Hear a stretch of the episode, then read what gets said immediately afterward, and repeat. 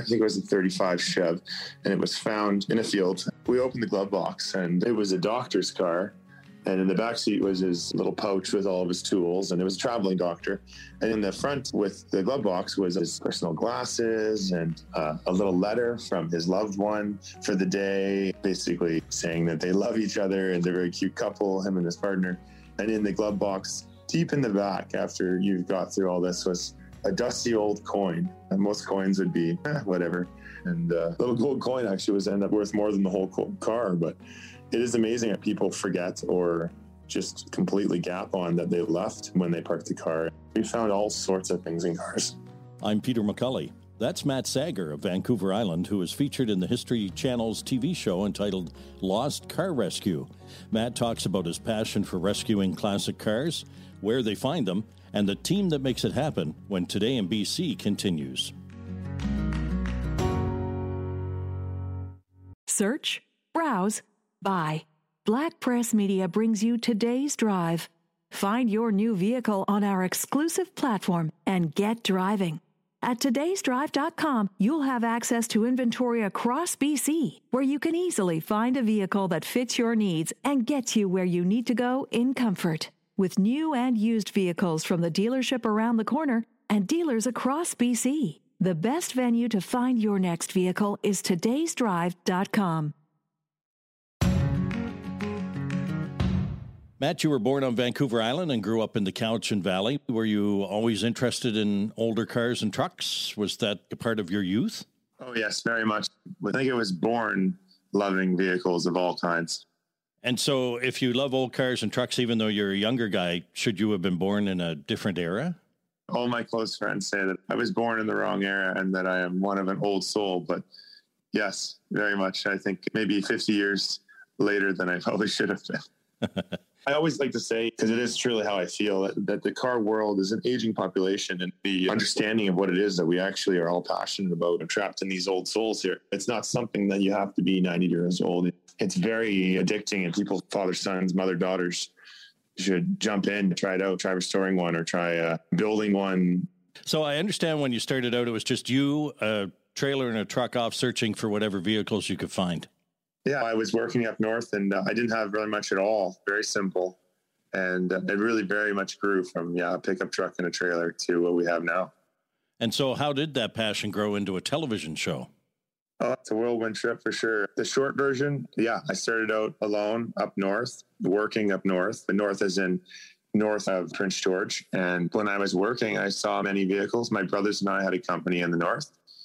And I was flying around, saw hundreds of vehicles for work, and I just couldn't believe they were left in the wild to defend for themselves. So I started recording them, and then in the summers I would spend a week or two recovering them, and then next year it was a month, and then the year after it was three months, and the team grew and the planes and grew and the my one trailer wasn't big enough so a semi was acquired to move eight or nine at a time and then it just grew and grew. And then everybody knew what we did in small towns because uh, we were really well known. Everybody kept saying, the world needs to see what you do. Uh, it's very unique. So we shot a small reel and sent it to some production companies. And here we are. History gobbled it up. They didn't even hesitate. And that was almost four years ago. So when I was reading up on the show ahead of our conversation, I ran across a story with this headline New Canadian TV show sees young car nuts hunt from the air.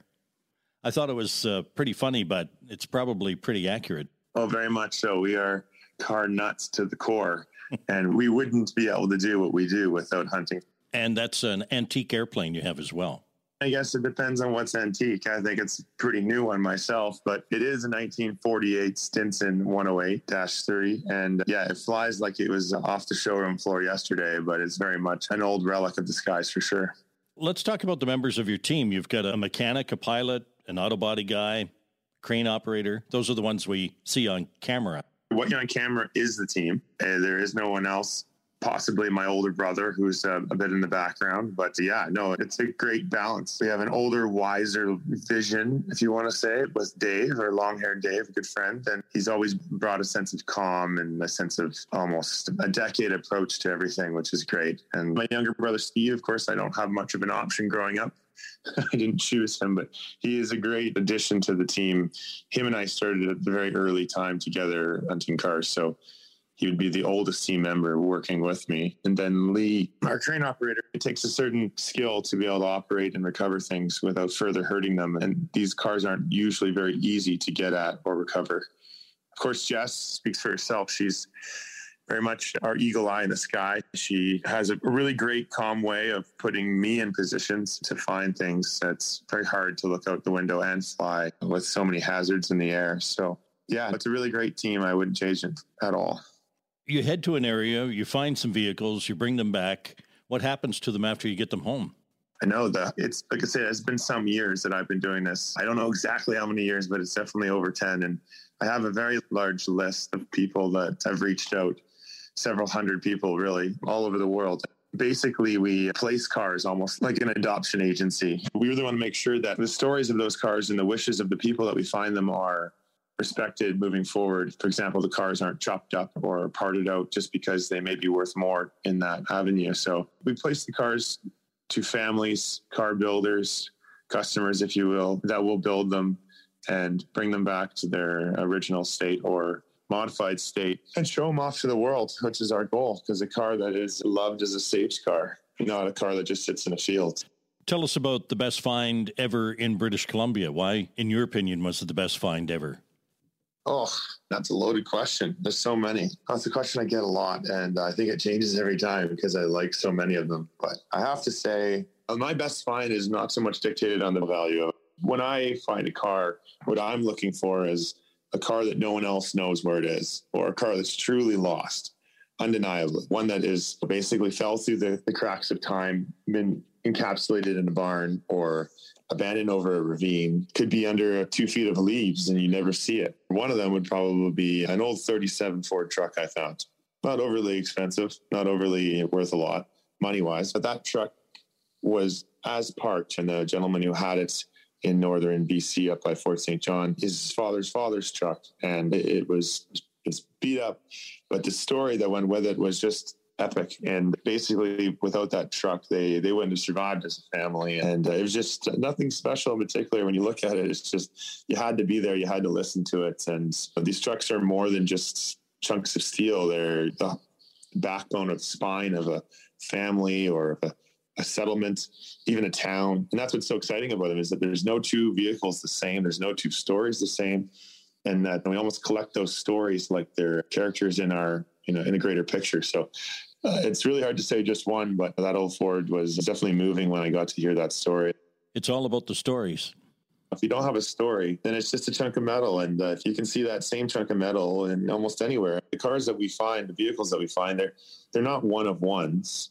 They're they're one of hundreds or one of thousands that were ever made. So there's thousands of the exact same one that you see us find, but it will never have the same story or carry the same weight in the testament of time where it is. And that's what we're really hunting. The vehicle itself is just truly the vehicle that takes us on this time warp across Canada of all the places we find it. So it is really exciting when you get to hear these neat stories. You also spend lots of time searching for vehicles on the prairies. I heard you say that finding the vehicles is usually not the hard part, it's the getting the owners to part with them, even the ones that they don't know they have. No, for sure. And I wouldn't say it's the hard part is getting them to part with them. I think it, it's shared with trying to figure out who just owns it. There's just millions and millions of kilometers of fields, and those property lines are skewed over time. There's a lot of people that, if you can imagine, own tens of thousands of acres. You may fly for half a day until you can find a dwelling that someone might actually live in. You'll find many dwellings, many homesteads, many relatives, but more than likely not the owner. So, yes, it is a very lengthy process sometimes to not only locate the vehicle, but then make sure you're buying it from the right owner and that everyone's going to be happy at the end of the day. I don't blame people for wanting to hold on to them. And I, I always like to tread that line of being a, an outsider or being a guest on their land and making sure that we get a chance to hear that story before we even approach them to try to acquire it or save it because sometimes they are saved just right where they are and it sounds weird to think that a vehicle could be so amazing and so rare and watch it rust away. But sometimes that's just what they should be doing. And they're just that close to the family that they should stay right there. So it's really important that we respect that on our journey. When Today in BC continues, we'll find out about some of the surprising things that have been found in vehicles and about a season two for the show. From hidden local hotspots to outrageous wildlife rescues and trend setting hotels, WestCoastTraveler.com shares the latest travel news from your local community and beyond. Travel the spectacular west coast of the U.S. and Canada without leaving your armchair and start taking notes for your next adventure. Make your next vacation or staycation the best it can be. Visit westcoasttraveler.com. Today in BC is a Black Press Media podcast.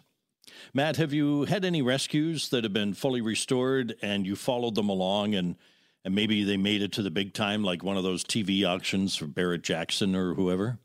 I, you know, I couldn't tell you that. I have hundreds of vehicles. I can only imagine that some of them have gone to that level of being restored and then auctioned off. I have placed or sold vehicles that have exceeded values that I'd ever imagined they would be, but I can't actually say that I know of any that have been auctioned.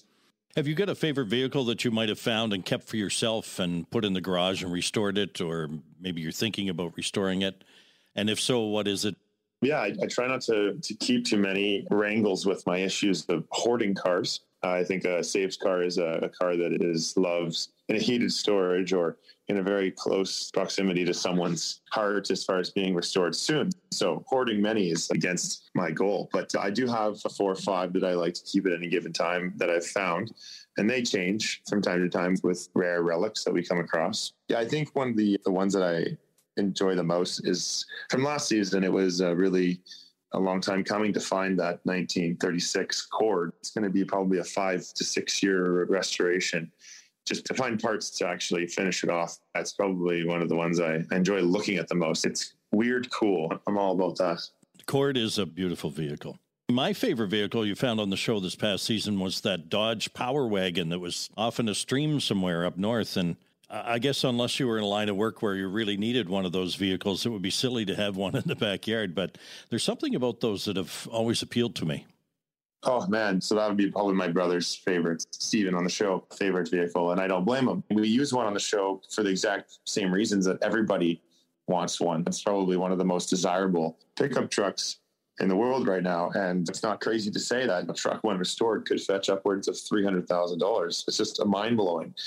But I don't blame people. It was one of, if not the first production four wheel drive vehicle that, that Dodge had put forward, which made Dodge into what it was. And after the war, all the returning men and women saw how they used those tools and they never had that on the farm they never had that at home and dodge really nailed it with coming out with a vehicle that was affordable but also this multi screwdriver that they could use in their homesteads and that's exactly what it was they were used for everything and, and really could take it let's go back to the stories for a second so after watching the six episodes of lost car rescue i guess that your superpower is connecting with people about their vehicles and having them tell the story.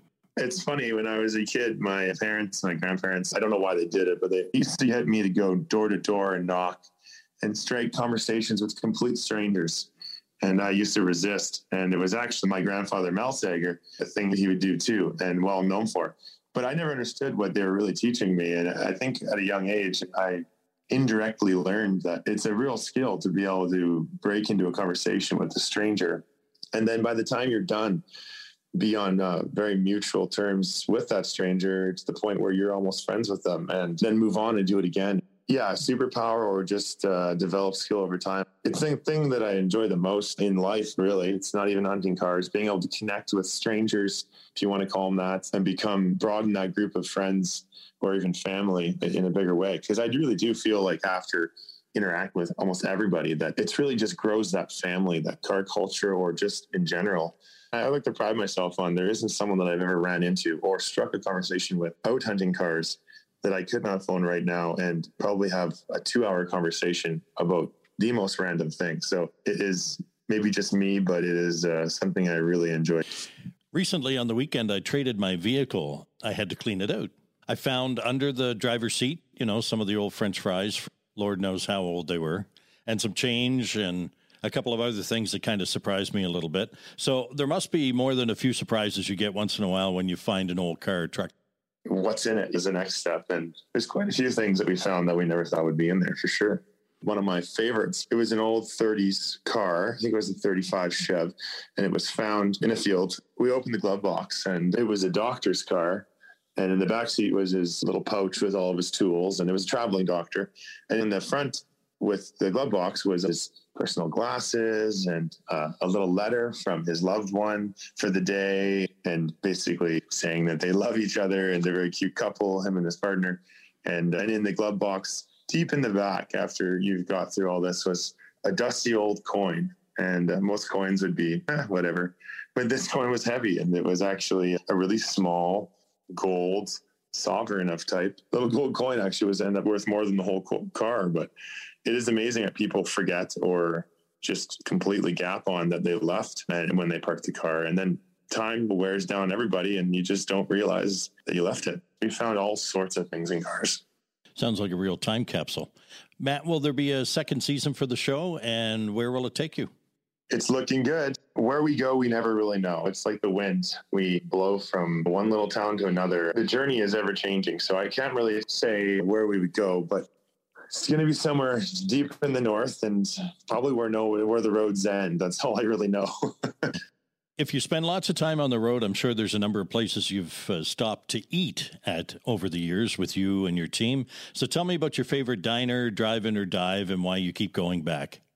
Oh, there's many, but uh, one of the ones I enjoy the most, I think, was in Dawson Creek. Was very much a second home to me for uh, almost ten years, and I feel like I'm very close to that place. And Stewie's Diner it was a real uh, highlight. It's an old train car, quite an old caboose style train car in the heart of Dawson Creek. It was converted to a, a, 50s diner, very much something you'd see like in an Elvis Presley movie, the red and whites and the checker floors, that kind of thing. Stewie's Diner is a real favorite for sure. And it really feels like when I go in there, I come from this modern world of sending an email and dealing with our fast pace. And then I go in there and to, as soon as you hear the music and as soon as you sit down in the booth, it, it, just feels like you've gone back in time and it really sets the stage for what's to come on our trip. So it's a, a real favorite of mine. I think Stewie's Diner in Dawson for one, I could probably name 10. What interests you outside of cars and trucks? What might we be interested to find out about you? What's your hobby? Oh, I got lots of hobbies. Grew up as a carpenter. I'm building a house right now. So uh, over the next two years, I'm I'm hand building a house myself and a couple helpers. Basically every part of it. So from the cabinetry to the flooring to everything. I'm a big, what I would say, 100 mile diet guy. So literally milling the trees myself to planing that wood into a kitchen and flooring and furniture and everything. So yeah, that's a big, I want to call it hobby, but when I'm not out hunting cars, I'll be building a house. I really enjoy uh, restoring antique aircrafts, basically trying to stay out of trouble and trying to stay focused before I go back to what I love the most, I think, which is canvassing the north and the prairies for what was left behind. I'd like to thank Matt Sager of Vancouver Island, who was featured in the History Channel's TV show entitled Lost Car Rescue. If you have suggestions or comments, send a voice message to podcast at blackpress.ca. You may be part of our podcast mailbag segment. You'll find Today in BC podcasts on iTunes, Spotify, Amazon, iHeart, and Google Podcasts.